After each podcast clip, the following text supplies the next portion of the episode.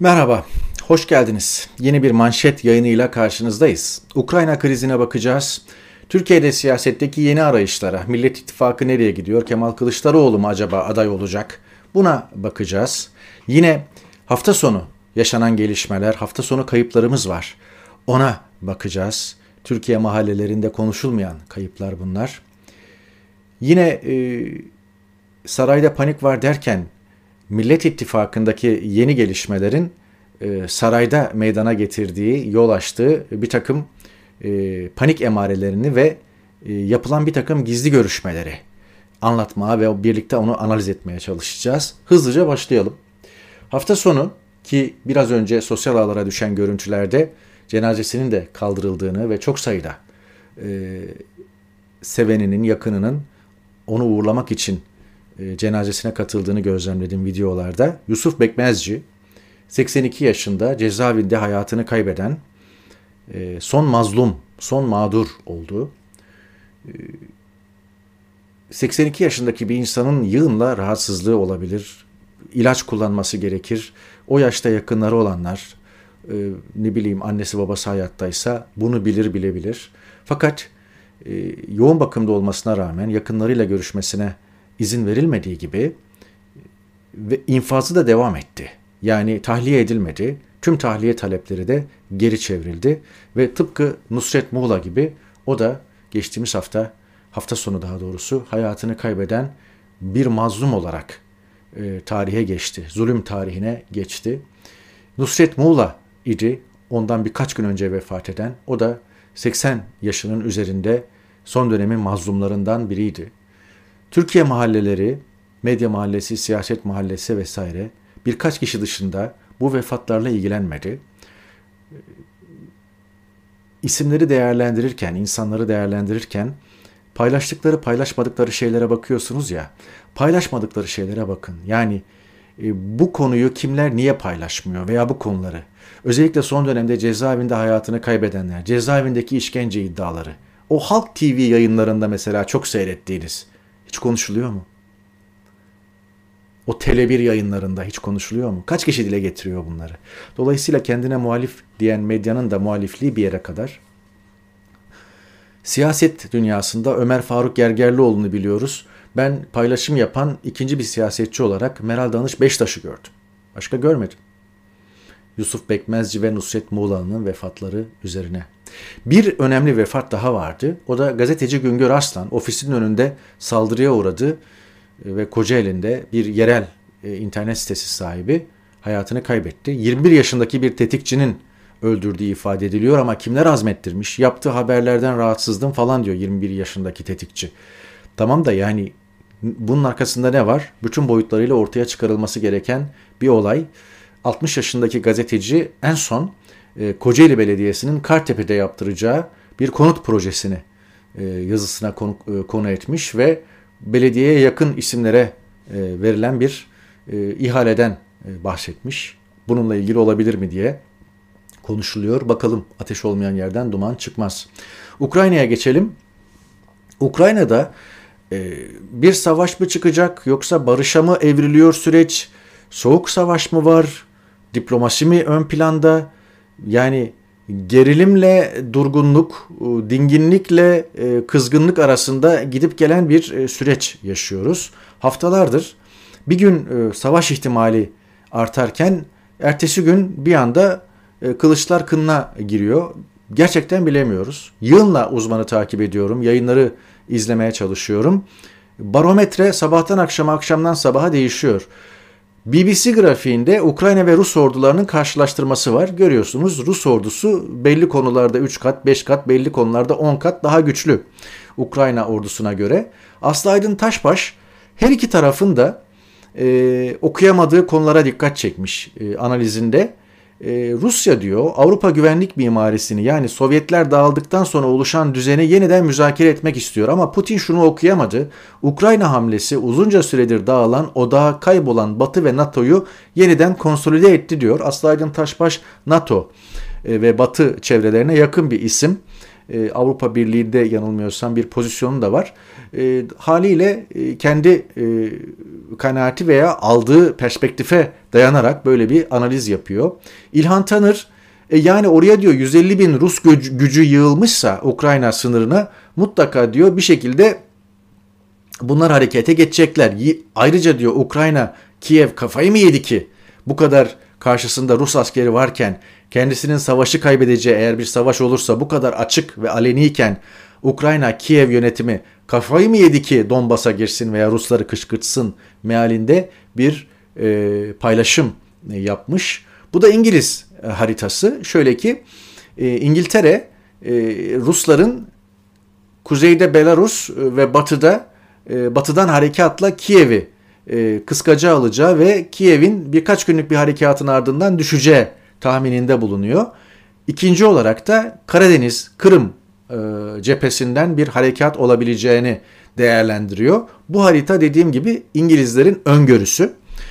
Ancak şunun altına çizelim. E, Batı'nın öngörüleri haftalardır pek tutmadı. Özellikle Amerika ve İngiltere sürekli tarih vererek şu gün savaş çıktı çıkacak, Rusya girdi girecek tahminleri yaptı ama bu bir türlü e, tutmadı. Şu fotoğraf dikkat çekici. Amerika İngiltere demişken onu e, nazara vereceğim. Ortada Almanya Dışişleri Bakanı var ama Almanya'da hükümet çok yeni ve Dışişleri Bakanı'nın da bu tür e, diplomaside e, acemi olduğu gözleniyor. Fotoğraf karesinde gözleniyor. Şunu unutmayın. Solda Amerikan Dışişleri Bakanı var, sağda İngiltere Dışişleri Bakanı var. Eğer bir stratejik müttefik veya müttefik veya işte işbirliği içinde devletler, e, ittifaklar falan bunlardan bahsediyorsak dünyada yegane stratejik müttefik olan iki devlet vardır. Amerika ve İngiltere. Başka e, stratejik müttefik yoktur. Yani ezelden beri bu böyledir. Bundan sonra da muhtemelen böyle gidecek bir müttefiklik ilişkisi vardır Amerika ile İngiltere arasında. Bunu da hatırdan çıkarmayın. Kerim Has, Moskova perspektifiyle acaba e, Moskova'da yaşayan bir gazeteci konuları nasıl analiz ediyor baktığınızda Kerim Has düşüncesini duruşunu değiştirmiyor. Diyor ki Ukrayna Donbas'a bir harekat başlatmazsa Rusya Ukrayna ile savaşmaz. Çünkü çıkarlarına uygun değil.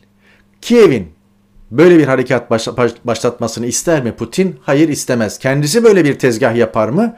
Hayır yapmaz. Yine devamla Rusya otokrat, Batı demokrat o yüzden Moskova yalancı lafına itibar etmeyin diyor. E, katılıyorum. E, bu konuda kimin yalan söyleyip söylemediği veya kimin ol, e, gelişmeleri manipüle edip etmediği demokratlığıyla veya otokratlığıyla alakalı değildir. Geriye doğru savaşlara bakın.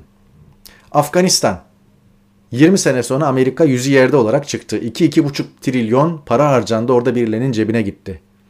Afganistan'a barış, huzur, demokrasi, hukuk falan geldi mi? Bakın Afganistanlıların üçte biri fukaralık sınırının altında ve göç, Afgan göçü bütün bölgeyi tehdit ediyor. Irak. Saddam kimyasal silahları var diye girdi. Amerika sonra kimyasal silah olmadı ortaya çıktı. Dönemin CNN yayınlarını falan filan hatırlatmayayım. İki kere de Irak'a harekat oldu. Onu da hatırlatalım. İki körfez harekatı oldu. Biri 90'ların başında öbürü de 2000'lerin başında. Şimdi dolayısıyla Batı İttifakı'nın söylediği her şey doğru değil. Ama şu da var. Sosyal ağlarda inanılmaz bir dezenformasyon dur gidiyor.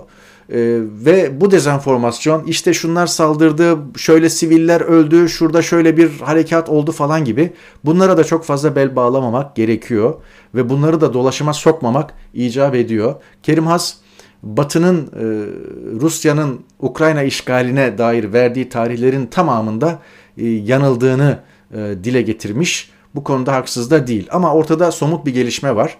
Bu hafta içinde savaş çıkmayacak. Neye dayanarak söylüyor, söylüyorsun? Bu bilgiye dayanarak söylüyorum. Başkan Biden Başkan Putin'le görüşmeyi kabul etmiş ve bu görüşmenin altyapısını da iki ülkenin dışişleri bakanları Perşembe günü belirleyeceklermiş. Haliyle Cuma'ya kadar e, savaş çıkmaz gibi görünüyor Ukrayna'da. Yine Putin'le e, Biden arasında ara buluculuk rolü üstlenen de Fransa Başkanı Macron e, diye geçiyor. Macron Merkel'in boşalttığı Avrupa liderliğini doldurma hamleleri içerisinde. Yakında Fransa'da seçimler de var. O seçimlerde de favori gösteriliyor ama bakalım e, ilerleyen e, aylar, haftalar neyse ne getirecek. Herkes bir pozisyon bir, bir pozisyon bir pozisyon kapma derdinde. Ee, Ukrayna meselesinde de bu net bir şekilde görülüyor. O arada e, Türkiye e, Montreux ile istikrar var. E, Milli Savunma Bakanı e, bu şekilde hürriyete haber oldu. Bu Montreux meselesine dikkat çekti diye 106 amiral e, daha üzerinden bir yıl geçmedi ifadeye çağrılmışlardı. Fakat işte dediğim gibi Türkiye'nin sabahtan akşama akşamdan sabaha politikaları değişiyor. Bundan aylar önce 106 amirali Montreux'e dikkat çekti diye ifadeye çağırıyorsunuz. Aylar sonra Türkiye'nin Milli Savunma Bakanı Montreux'le istikrar var diyor. Akşam öyle, sabah öyle. Hulusi Akar o arada şu görüntüyle gündemde, bu fotoğrafla gündemde Münih Güvenlik Konferansı'nda işte bir görevli, zannediyorum burası Türk konsolosluğu veya elçiliği, bir Milli Savunma Bakanlığı görevlisi tuttuğu kartla e, Hulusi Akar röportaj verirken ona yön veriyor. İşte orada notlar var veya Hulusi Akar'ın sorulara cevabı o karta yazdığı şeylerle Hulusi Akar'ın oradan kopya çekmesini sağlıyor. Esasen bu usul yeni bir usul değil. Daha önce Tayyip Erdoğan'ın da kullandığı, denediği bir usul. Şimdi Tayyip Erdoğan direkt prompterdan okuyor. Ayrı bir konu. Fakat burada dikkat çeken şey şu.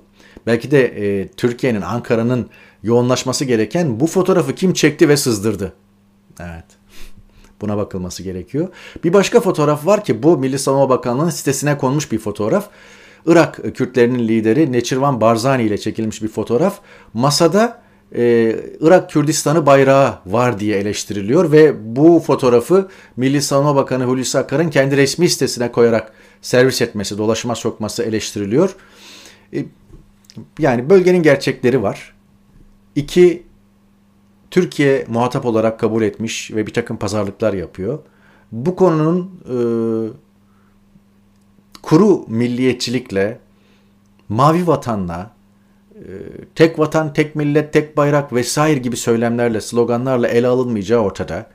Dünya büyük sancılar içerisinde bir değişime doğru giderken e, hala işte e, o bayrağın orada ne işi var, yok sözde Kürdistan falan gibi söylemlerle meseleleri çok fazla ele almamak icap ediyor deyip saraydaki panik meselesine geçiyorum. Şimdi bu fotoğraf sıradan bir fotoğraf değil, ezbere getirmedim. Geçtiğimiz haftalarda, aylarda Tayyip Erdoğan'ın Millet İttifakı'nın yürüyüşünden duyduğu rahatsızlıkla Erkan Mumcu ve Tansu Çiller'le irtibata geçtiği konuşuldu, yazıldı, çizildi. Erkan Mumcu bu görüşmeyi kabul etti. Aralık ayında e, görüşmüş birkaç saat sarayda ziyaret etmiş Erdoğan'ı. Tansu Çiller'le de bir temas olduğu, bir partileşme, parti kurdurma, muhalefeti bölme harekatı gibi filan analizler yapılıyor. Tansu Çiller cephesi bunu reddetmiş ama neticede Tansu Çiller e, olursa olabilir falan e, modunda. E, Erkan Mumcu AK Parti'de Anavatan Partisi'nde falan siyaset yaptı Mesut Yılmaz'la falan ayrı bir konu ama 2002'de AKP saflarında e, milletvekili seçilerek Türkiye Büyük Millet Meclisi'ne girdi. Hatta ilk dönem Millet, Milli Eğitim Bakanlığı yaptı. Sonraki e, aylarda, yıllarda Tayyip Erdoğan'la bozuştu, araları açıldı. Partiden istifa ettiği gibi 20 kadar milletvekilini de istifa ettirdi ve gitti Anavatan Partisi'ne katıldı. Anavatan Partisi Genel Başkanı olarak AKP'den kopardığı 20 milletvekiliyle bir grup kurmuş olarak Erdoğan'a bayrak açtı. Şimdi Tayyip Erdoğan karakteristiğindeki birinin bu duruma nasıl e, öfkeleneceğini tahmin edersiniz. E, bir anlamda siyaseten de sırtından bıçaklanmış hissedecek ve e, Erkan Mumcu'yla köprülere atacak ve onunla ilgili hiç iyi hisler beslemeyecek filan. Ama ne oldu?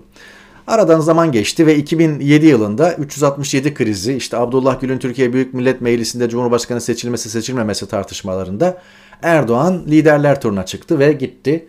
Anavatan Partisi lideri sıfatıyla Erkan Mumcu'yu da ANAP Genel Merkezi'nde ziyaret etti. Bu fotoğrafta o zaman verilmişti. Tayyip Erdoğan'ın çok fazla bir ilkesi yoktur. Siyaseten dün dündür, bugün bugündür. Zaten bu fotoğraf bile e, bugünkü Tayyip Erdoğan'ın esasen sonradan olmadığını, esasen içinde hep aynı e, mayayı barındırdığını, barındırdığını göstermesi açısından önemli. Evet Erkan Mumcu o dönem Mehmet Ağar'la birlikte parlamentodaki Cumhurbaşkanlığı seçimi oylamasına katılmamış ve 367 krizi tırmanmıştı. E-muhtıralar şunlar bunlar vesaire son derece hareketli günlerdi. Siyasetin e, kara sayfasına geçti. E, hem bu tartışmalar hem de özellikle Erkan Mumcu aldığı tavırla bir gün bunu anlatır umarım. Sabahtan akşama, akşamdan sabaha neden karar değiştirdi? Eve giderken evet meclise gireceğiz ve oylamaya katılacağız diyen kişi sabahleyin neden fikir değiştirdi bunu anlatır. Tansu Çiller 1946 doğumlu nüfus kağıdına göre yani 76 yaşında. Hatta Tansu Çiller başbakanken e, doğum tarihinin 46 değil 43 olduğuna dair bir takım gazete haberleri de çıkmıştı o zaman hatırlıyorum. Neyse ne 80 e, yaşına merdiven dayamış e, bir isim eski başbakan ama tekrar böyle gündeme geldi konuşuluyor. Enteresan değil mi? Evet. Ya keşke Türkiye Erdoğan başta şu eski aktörleri bir siyaseten gömse de önüne gerçekten yeni, taze ve dünya gerçekleriyle e, ve belli kriterlerle artık evrensel herkesin e, başucu yaptığı kriterlerle falan yürüyen liderlerle, partilerle yeni bir siyaset dizayn etse, inşa etse, yeni bir ülke inşa etse. Diyoruz ve gene 70'in üzerindeki bir politikacının Cumhurbaşkanlığı adaylığı tartışmasıyla devam ediyoruz. Böyleyken böyle. CHP lideri Kemal Kılıçdaroğlu Reuters'e verdiği demeçte 5 parti genel başkanından yani Millet İttifakı'nı oluşturan 6 parti var. Artık Babacan'la Davutoğlu da ittifaka katıldı gözüyle bakıyoruz. Kendisi dışındaki 5 lider evet derse aday aday olabileceğini söylemiş. Hayır böyle bir şey demedi falan gibi tartışmalar var. Yani açın okuyun. Ee, böyle bir soru soruluyor. Sizin dışınızdaki 5 lider sizin aday olmanızı istersen kabul eder misiniz? Onur duyarım diyor. Yani dolayısıyla şeyde bir hata yok. Bilgide bir hata yok e, güçlendirilmiş parlamenter sistem vurgusuyla mutabakat metni açıklanacak önümüzdeki günlerde. Bu da önemli.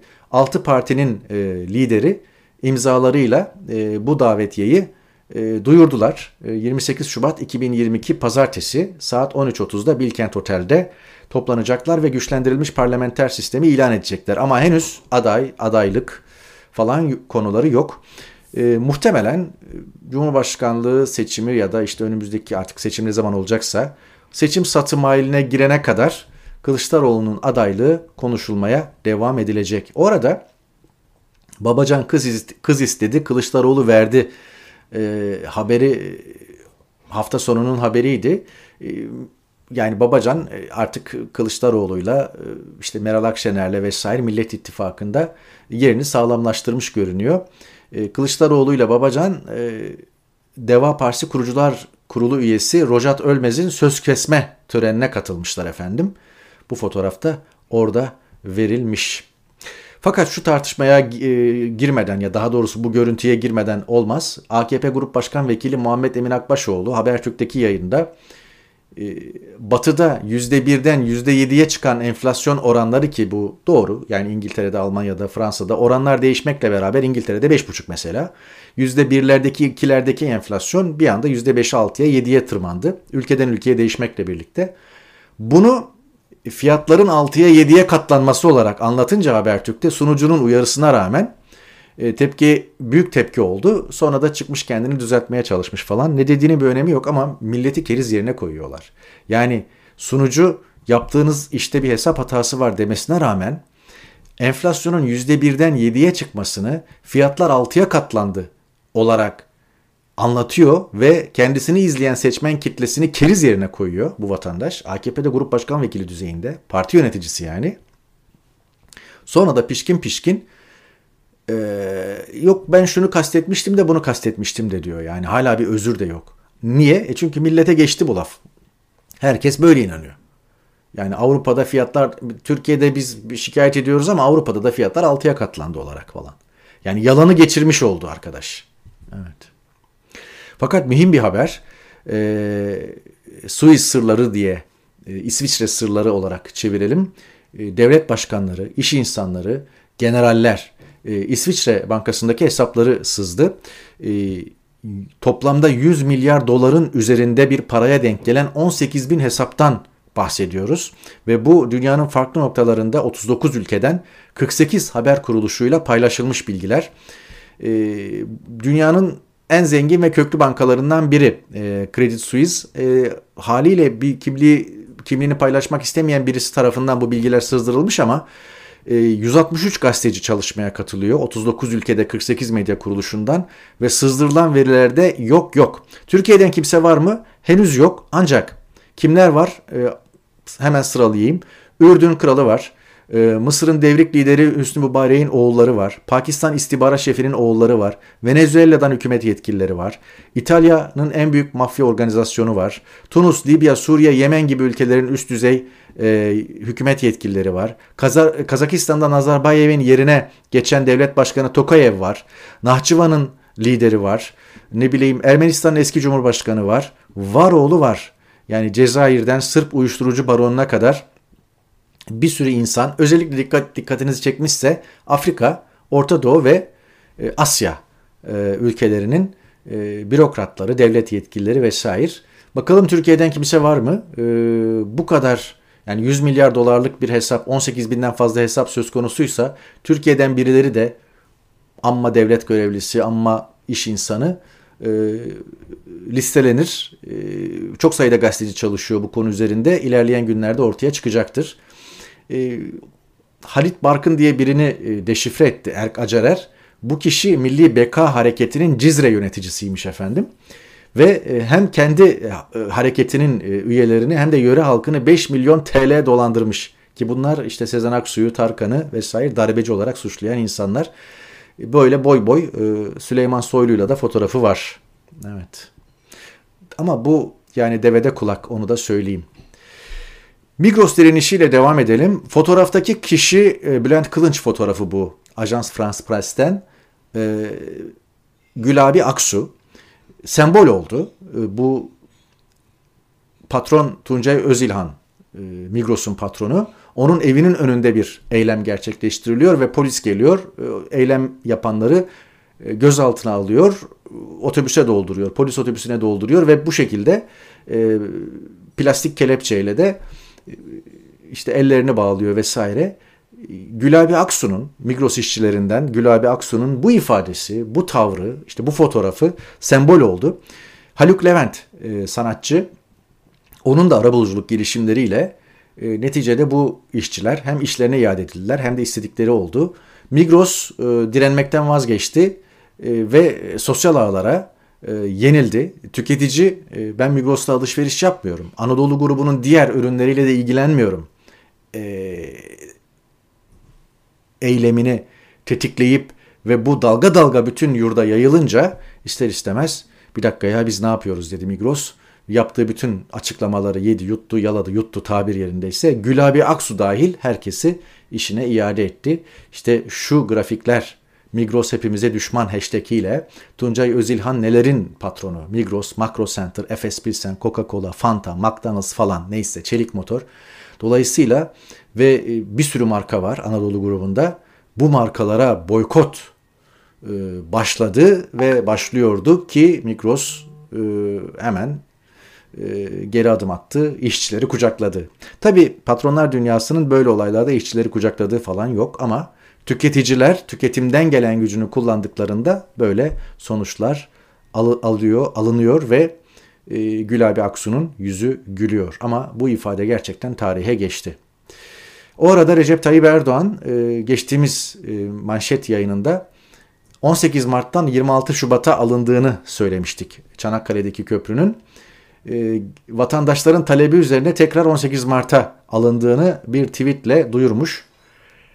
Deniyor ki işte efendim sos yani Tayyip Erdoğan kendi doğum gününe e, alınmasını istemedi veya tepkiler üzerine böyle yaptı falan. 26 Şubat Tayyip Erdoğan'ın doğum günü. Bu kadar da fazla falan filan gibi tepkiler gelince bilemiyorum. E, bunun başka bir nedeni olabilir. Altından başka bir şey çıkabilir. Erdoğan'ın sosyal ağlarda yükselen tepkilerle e, bu tarz şeylerde değişiklik yapacağına çok fazla ihtimal vermiyorum. Ama öyleyse ne mutlu. Yektan Türk Yılmaz paylaşmış. Aç, çaresiz, umutsuz bırakılan insanlar evde basar, fabrikada yakar, yağma da yapar. Kaldı ki bunlar olmuyor bile Türkiye'de.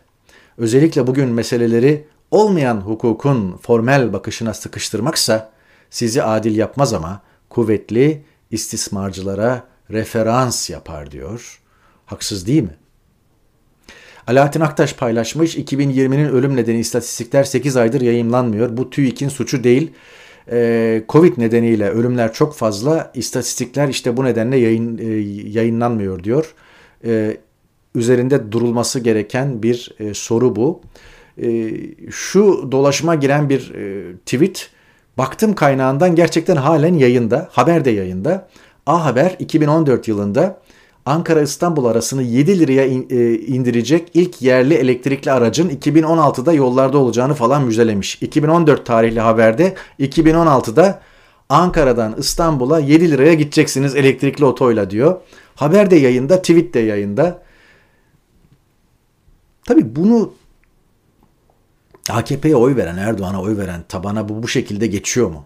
Ya da onlar bunu ne şekilde izah ediyorlar bilmiyorum. Ama bugün 7 liraya yani bir belediye otobüsüyle bir yerden bir yere gidebiliyor musunuz veya nereden nereye gidiyorsunuz dolmuşla? Ona herkes baksın.